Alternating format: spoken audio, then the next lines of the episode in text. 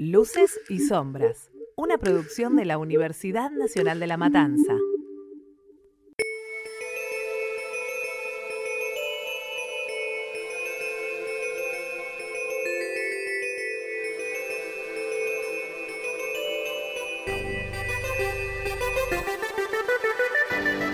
Sean bienvenidos y bienvenidas a un nuevo episodio de Luces y Sombras.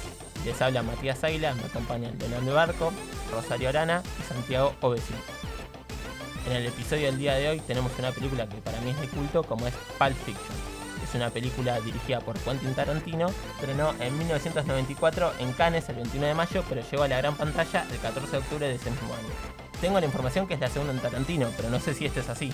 Dicen, que creo que está bastante chequeado, que la primera película de Tarantino se prendió fuego, literalmente. Se le incineró el primer film a, a, Kentin. Entonces, por eso, la primera película que, de la que podemos tener registro todos nosotros es Perros de la Calle, que fue la que le sirvió como un disparador para poder hacer eh, Pulp Fiction. ¿Por qué? Digamos, por el presupuesto que logró, porque no nos olvidemos que Perros de la Calle es una película de cine independiente y bueno, de ahí pudo sacar el presupuesto para hacer eh, esta segunda película.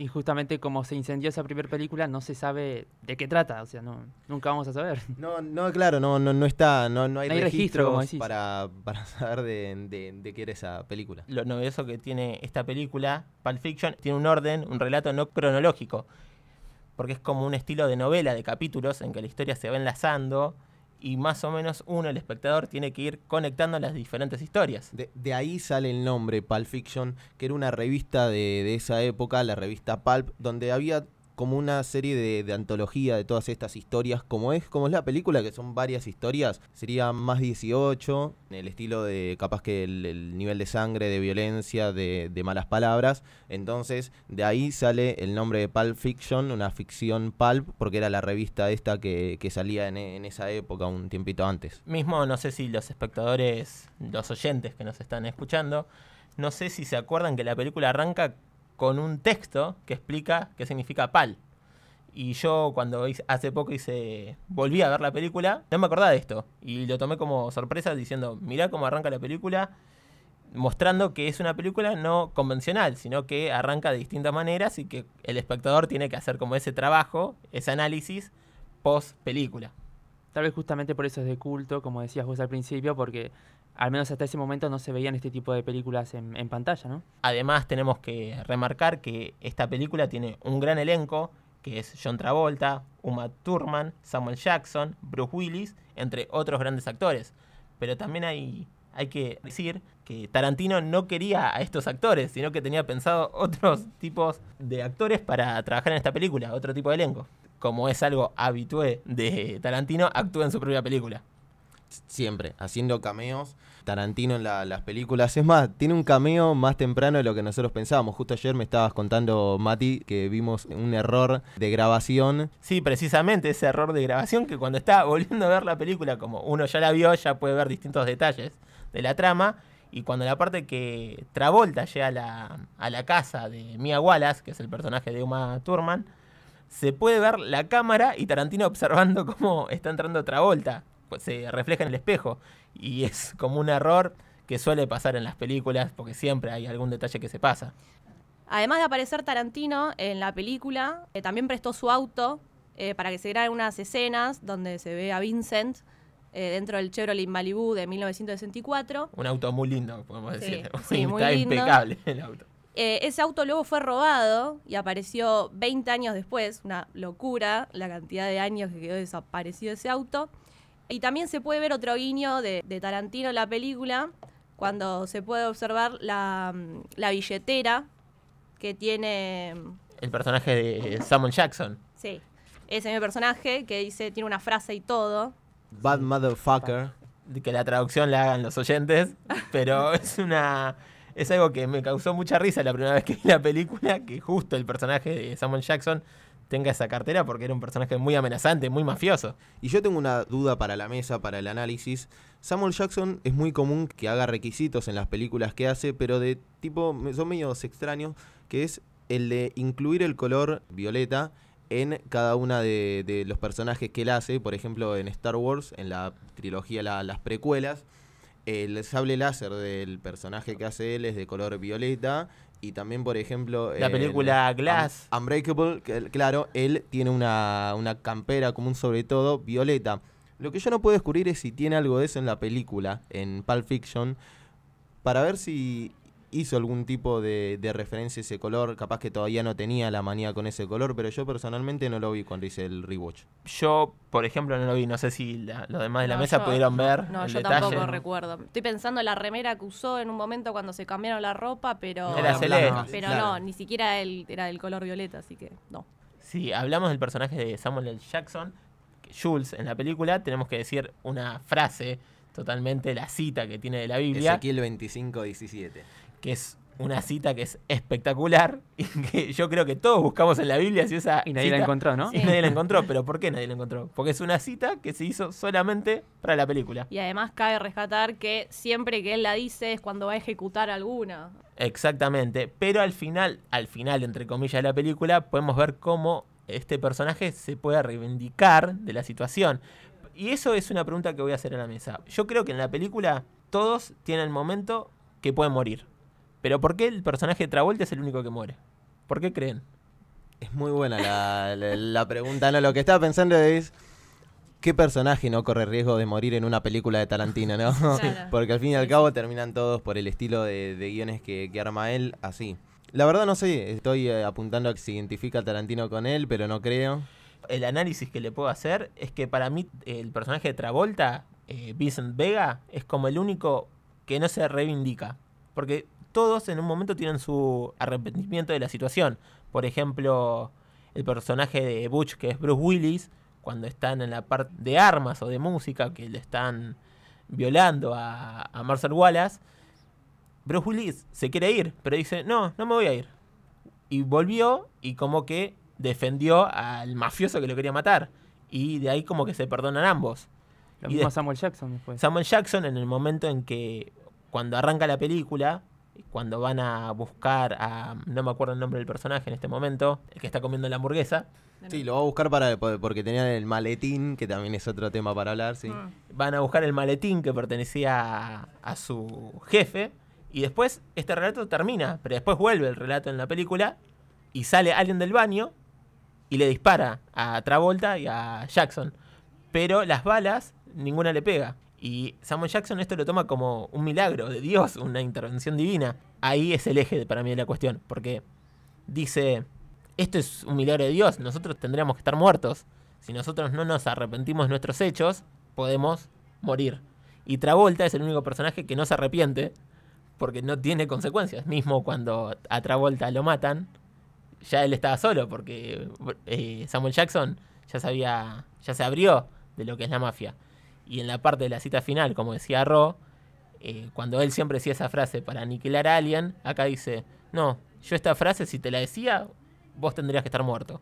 Pero esta vez yo prefiero no y que aunque me cueste, voy a tratar de ser un pastor, dice. Y yo creo que de esa forma para mí todos tienen un arrepentimiento de sus situaciones, menos Travolta, que por eso muere. Pero Leo me estuvo diciendo que tiene un dato muy curioso de Travolta, el tema de los baños. Claro, el tema que tiene Travolta y una maldición para mí con los baños, porque en la película se ve que las tres veces que Travolta va al baño siempre sucede una tragedia. La primera vez que va al baño sucede la sobredosis de Mia, si no me equivoco, Sí. de Uma Thurman. La segunda vez, ¿cómo era? ¿Qué pasaba? Em, La segunda vez es cuando están en el restaurante. Butch, ¿no es cuando Butch le dispara? No, Es es, cuando cuando están en el restaurante. Porque cuando. ¿Esa no es la, la última? Porque viste que Butch llega a la casa y lo encuentra a, a Sí. Vincent en el baño y, y nada, ahí le dispara. Claro, pero Ahí en es el cuando orden de la estaba en el película aparece eh, como segundo. Pero en Claro. realidad es último porque Claro. Travolta muere. Y el tercero, bueno, vendría a ser el, el, el robo Claro, sí, sí, sí. del final de la película. Pero bueno, siempre se ve a Travolta yendo al baño y siempre sucede algo. Y terminando con eso en el, en el último, pero la última vez que va al baño, Bruce Willis lo mata. Así que así termina la, la Sí, historia. siempre tiene una situación Sí. bastante particular. Pero hablando también de este tipo de curiosidades, hay una imagen icónica que es del personaje de Marcelo Wallace, que es la, la curita que tiene en la nuca. Todos pensaron, ¿por qué es esta curita? Algunos lo relacionaban con el tema del maletín. En una teoría, decían como que el, el alma de Wallace está en el maletín, pero después Tarantino expresó que el maletín cada espectador le da lo llena del Nunca se sabe que lo que hay en el maletín. Yo quiero preguntar a la mesa, ¿qué piensan? ¿Qué piensan que hay dentro de ese maletín? Quiero que cada uno me diga. Para mí puede haber diamantes, si me pongo a pensar por la cantidad como brillan, oro, Sí, lo único que se sabe es que brilla porque Yo le brilla la cara mismo. a otra vuelta. Sí. Además, todos los personajes tienen como... ¿Es eso? ¿Es verdad lo que estoy viendo? Pero después nosotros no tenemos ni noción qué es lo que hay en el maletín. No, yo creo que es parte de, de- de la magia. El, no encontrarle la lógica me parece que también le da un atractivo tinto. Lo mismo que la CID que nunca existió, que es irreal, porque a pesar de que se, sea una película basada en una realidad eh, contemporánea en ese momento, hay partes que son irreales. Y para mí ese misterio de que no sepamos qué es y de que no nos preocupemos porque Vincent lo abre y el espectador ve esa luz al llamar la atención, vos en un momento por una lógica de la película, por una cuestión de un decopage clásico, vos pensás que el próximo plano te va a mostrar lo que hay adentro, pero no te lo muestra y no te lo muestra a lo largo de toda la película. Vos pensás que te abren el maletín, no sabes lo que es y te lo revelan al final de la película, diciéndote como pasó en muchas películas, pero no aparece nunca. Y creo que esa mística que tiene el no saber qué es, ese, pa- para mí es personalmente el atractivo principal de, de esa escena. Otro director que usa ese recurso es en la película Seven, no sé si la vieron, que es la de Brad Pitt Claro. y Morgan Freeman, La Caja. Ahora no lo voy a decir porque es La caja, la caja. es la caja, que es qué tiene dentro de la caja. Revela al final de la película y es el punch que tiene la película. Claro, eh, inclusive en eso, lo por como venía la, la película, el- un espectador capaz que ávido se puede dar cuenta de qué es lo que hay o puede mínimo sospechar. En esta película no, porque te genera esa duda, esa incógnita de... de Encima el propio, bueno, el propio Tarantino decide continuar con esa magia o esa mística en el sentido de que la- varias veces le han preguntado qué, qué quiso poner en ese maletín o qué hay en ese maletín y él nunca lo quiso decir. Además, Ron me dijo que tiene una curiosidad del maletín muy importante. Sí, de que hay teorías también de que Tarantino es muy fanático de Elvis Presley. Entonces se dice de que tiene un traje de oro. Una de las teorías que se manejaba es que dentro de ese maletín estaba el traje de oro de Elvis Presley. Tarantino, una de sus primeras participaciones en, en la televisión fue imitando a Elvis. Ya alguna conexión Probablemente. respecto, respecto a lo que hay en el maletín. Pero yo creo que, como decía Santi, eh, ese vacío que nos genera el maletín es la esencia que tiene. Y si uno le busca el sentido, capaz pierde todo el poder que tiene. Pierde Pierde la, la magia. magia. pierde la magia.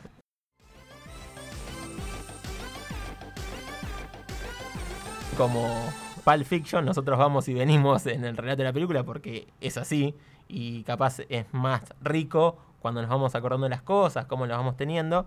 Y ahora se me viene a la cabeza el diálogo que tienen los personajes de Travolta y Jackson en el auto, que hablan sobre McDonald's, Burger King. el Rochelle with Kiss. Claro, que es por el sistema métrico, que es el cuarto de libra. Pero lo que yo pienso, nosotros también le decimos cuarto de libra y no usamos libras.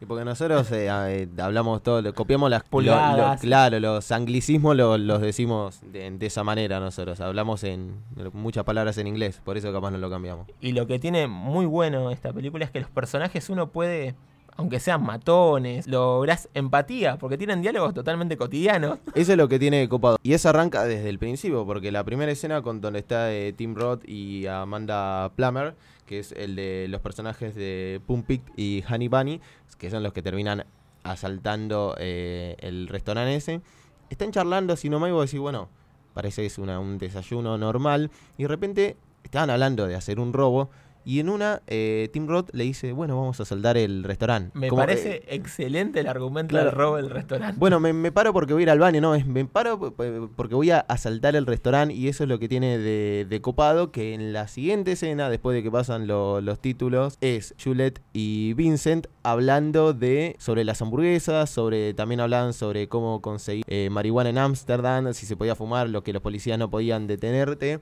Y después te das cuenta que van a, mm, capaz no matar, pero van a solucionar un problema de la peor manera. Y son todas charlas banales que vos decís, van a matar, se lo toman porque se lo toman como cotidiano eso. Mismo cuando van a matar literalmente, como dijiste, siguen hablando sobre el tema de la hamburguesa, de, qué, de dónde es tu hamburguesa, dónde la compraste. O sea, hasta ese momento, antes de que asesina a todos, sigue hablando de cosas Y- rivales. Y la dirección de el tema de cuando come la hamburguesa, uno puede sentir el sabor.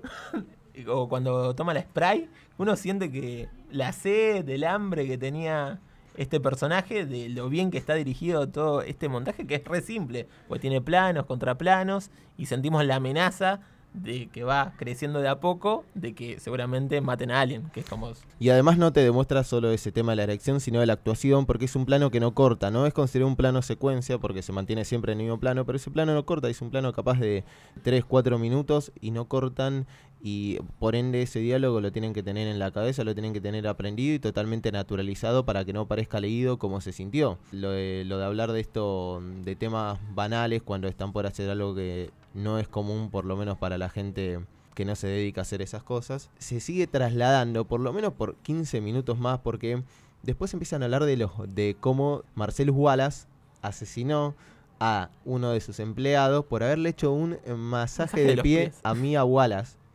Y antes de que vayamos con de dónde salió lo de los masajes de pie, algo muy particular es que cuando está por golpear le pregunta la hora Samuel Jack a John Travolta y le dice, ¿qué hora es? Creo que le dice 7.22, 7.22 de la mañana. Y le dice, no, todavía no es la hora. Y uno imagina, todavía no es la hora, a las 8 tenían que llegar, no sé, llegaron media hora antes. Van, se mueve el plano para el pasillo, siguen charlando los pies, pasan 3 minutos para que se cumplan 7.25 y el chabón va a golpear, o sea, por 3 minutos el chabón no, te, no, no iba a ir a hacer lo que tenía que hacer por 3 minutos antes, todas esas cosas que le suma un montón, porque te muestra que esos tipos eh, son tan profesionales que eso lo, le- lo consideran como ir a trabajar eh, a una oficina, así de común con charlas, como decíamos, banales como la de la hamburguesa y lo de los pies. En este caso, la de los pies surge por un motivo específico porque es un guiño que hace Tarantino. Además, siempre lo de los pies es un tema, un fetiche de- del director. Siempre en sus películas hay un plano de los pies. Por ejemplo, Mia Wallace generalmente está descalza. O mismo la misma actriz en Kill Bill. Hay un plano muy largo que se muestran sus pies cuando ella piensa si puede mover el dedo. Todas las películas de Tarantino hay pies por doquier. Que es- se ve claramente que es un fetiche. Bueno, la, escena más conocida de Pulp Fiction, que es cuando los dos personajes, eh, Travolta y, y Turman, empiezan a bailar, se sacan los zapatos justamente antes de, de hacerlo. Sí, también decir que esa escena es un homenaje al director de cine italiano Fellini, me parece, de una película. Y además el plano que homenajea a los Simpson, que es cuando Botch está escapando, que acá es cuando vemos por primera vez la cara de Marcelo Wallace, porque solamente le conocíamos la curita en la nuca. Aclaramos que esa curita no era por nada en particular, sino era porque se había cortado el actor cuando se afectaba la cabeza. Y a Tarantino le había gustado y lo dejó para toda la película. Exactamente. Y cuando vemos a Wallace, que es la primera vez que le vemos la cara, sentimos lo que siente de Batch, que dice, no puedo creer que pasé de matar a un matón y ahora me encuentro justo con mi jefe, el que me quiso sobornar para que pierda. Y así como los Simpson homenajean eh, con referencias eh, respecto a planos en casi un episodio de los Simpson, no me voy a acordar bien, pero Eh, homenajean... el Gorgory, Ve. cuando ve a Serpiente. Cla- no, pero no solo eso, porque homenajean también cuando, cuando se meten en la, en la casa que los va a, a matar a, a palazos, eso también está en los Simpson. La Y- referencia que hace el jefe Gorgory cuando está eh, con Lou, creo, con la hamburguesa Ma- McDonald's. No pueden decir la Cla- marca. lo, mismo, claro, también. es lo mismo, lo Sí, homenajea de bastante. libra y todo. A la vez Pulp Fiction tiene homenajes, porque hay una escena, por ejemplo, que, que es la, de lo- la del baúl, cuando van a buscar el arma, que también la homenajeó Breaking Bad en el capítulo final y en varios capítulos creo que, que pasa eso del contra Es del plano, plano- contra mm, contrapicado desde dentro de, de un baúl. El plano del baúl es un plano hecho de Tarantino. En todas las películas encontrás el final de Bastardo sin Gloria, por ejemplo, se puede ver este tipo de plano. Eh, lo que es Perros de Reserva también se puede ver cuando levantan el baúl. Pero lo curioso es que este personaje de John Travolta era hermano del que aparece en Perros de Reserva, Vince, Vega. Este era Vincent Vega. Pero esto ¿por qué? Porque Tarantino quería que el personaje de Travolta lo haga Michael Manson, que era el que había aparecido en Perros de Reserva. Pero con temas de horarios que no podía, decidió desistir de contratarlo y lo llamó a Travolta. También hay que remarcar que el presupuesto de la película no era muy extenso, eran de 8 millones de dólares, pero 6 millones eran destinados a los actores y 2 millones para la película, que en sí es nada, es nada para lo que es, pero también porque es una película independiente, que la, la distribuyó Miramax, que era el productor del que tuvo todos los problemas hoy en día, eh, Harvey Weinstein, Weinstein, sí. que eran de los hermanos, que ahora esa empresa ya no existe, pero fue como un pionero de distribuir el cine independiente en lo que es Estados Unidos y en el mundo, con Miramax.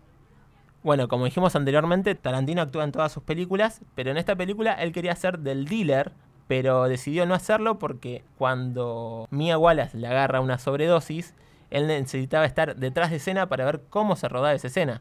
Que la curiosidad que tiene La curiosidad que tiene esta escena es que se grabó a la inversa, o sea, la, mm, la inyección la tenía clavada, se la saca y después se, pos- se puso, se reprodujo la misma escena, pero a la inversa, haciendo como que se la estaba poniendo la inyección. Y también volviendo a lo que hablaba Santi del tema de los eh, monólogos, eh, Christopher Walken tiene un monólogo muy largo, Y bizarro. Y muy bizarro. ultra largo, bizarro, que supuestamente dicen que no lo practicó, que fue a rodarlo directamente, pero que se puso como un tabaco, que es como una salsa, en los labios para no quedarse, para que no se le sequen los labios. Entonces, vos decís, qué actor Christopher Walken para hacer semejante escena y sin haberla practicado.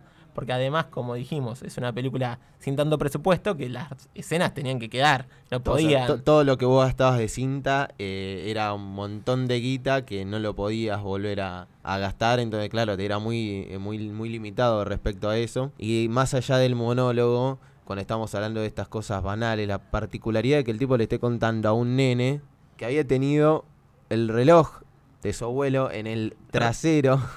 Guardado durante no sé cuántos años porque no tenía otro lugar Ocho donde- años, me parece. No, no puede ser. es una locura. Una locura.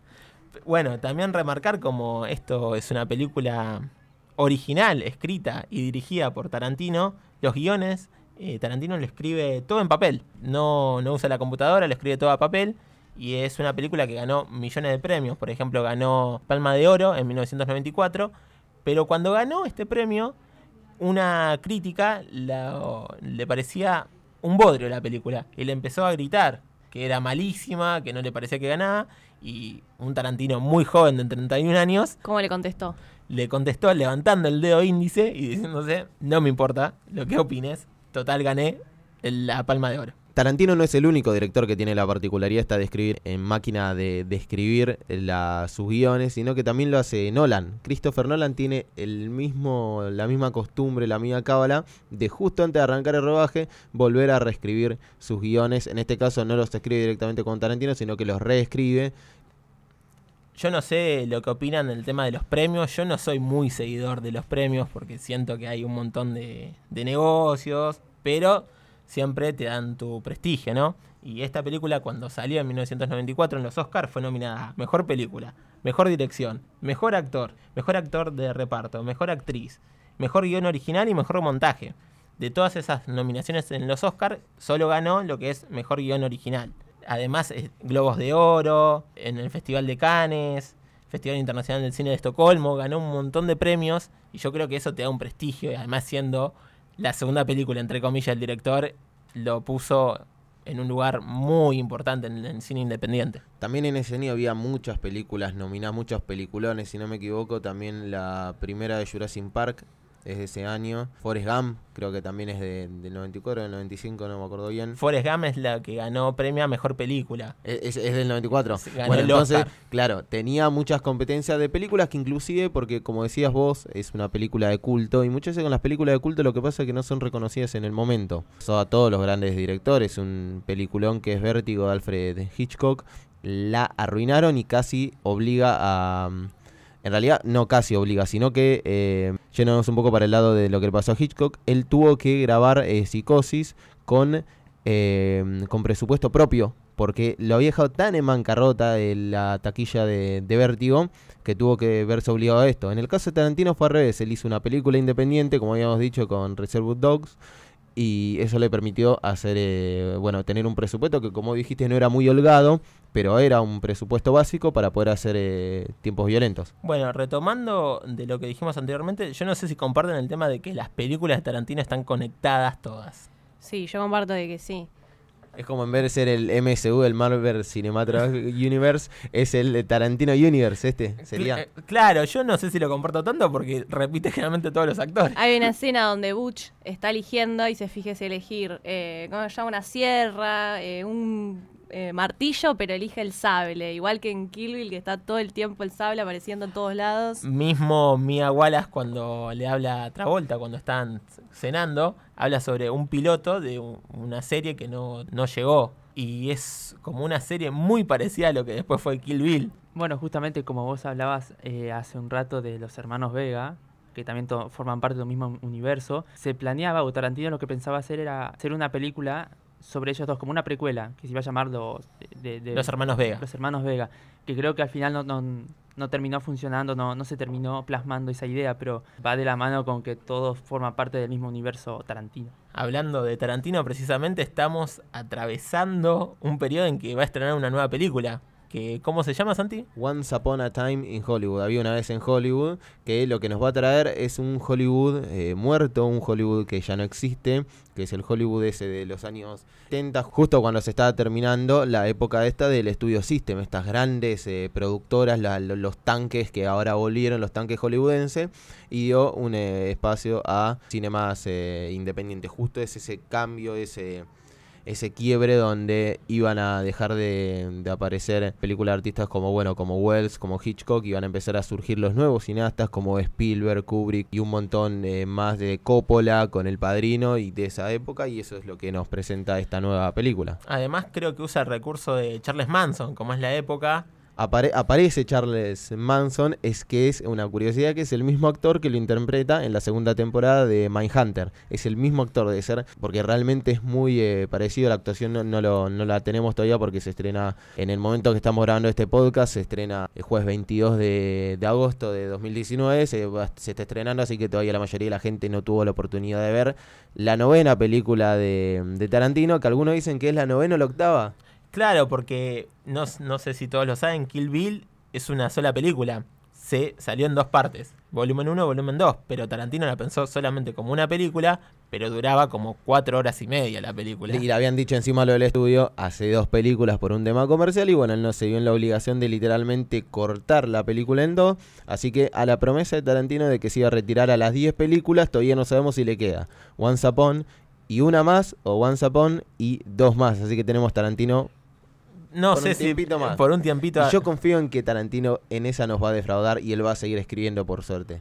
Nos va a defraudar en el sentido de que no va a cumplir con lo que dijo, ¿no? Obviamente si Tarantino por mí que sigue escribiendo, pero está muerto.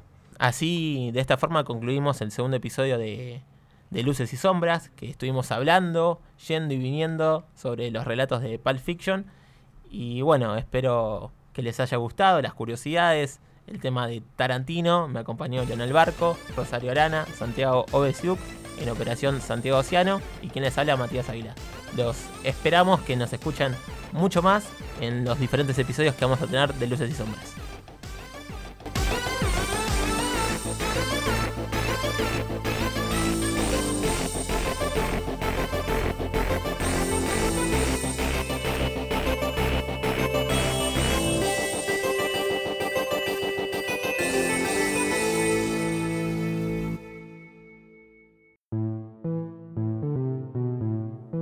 Un podcast del Taller de Elaboración y Producción en Medios de la Universidad Nacional de La Matanza.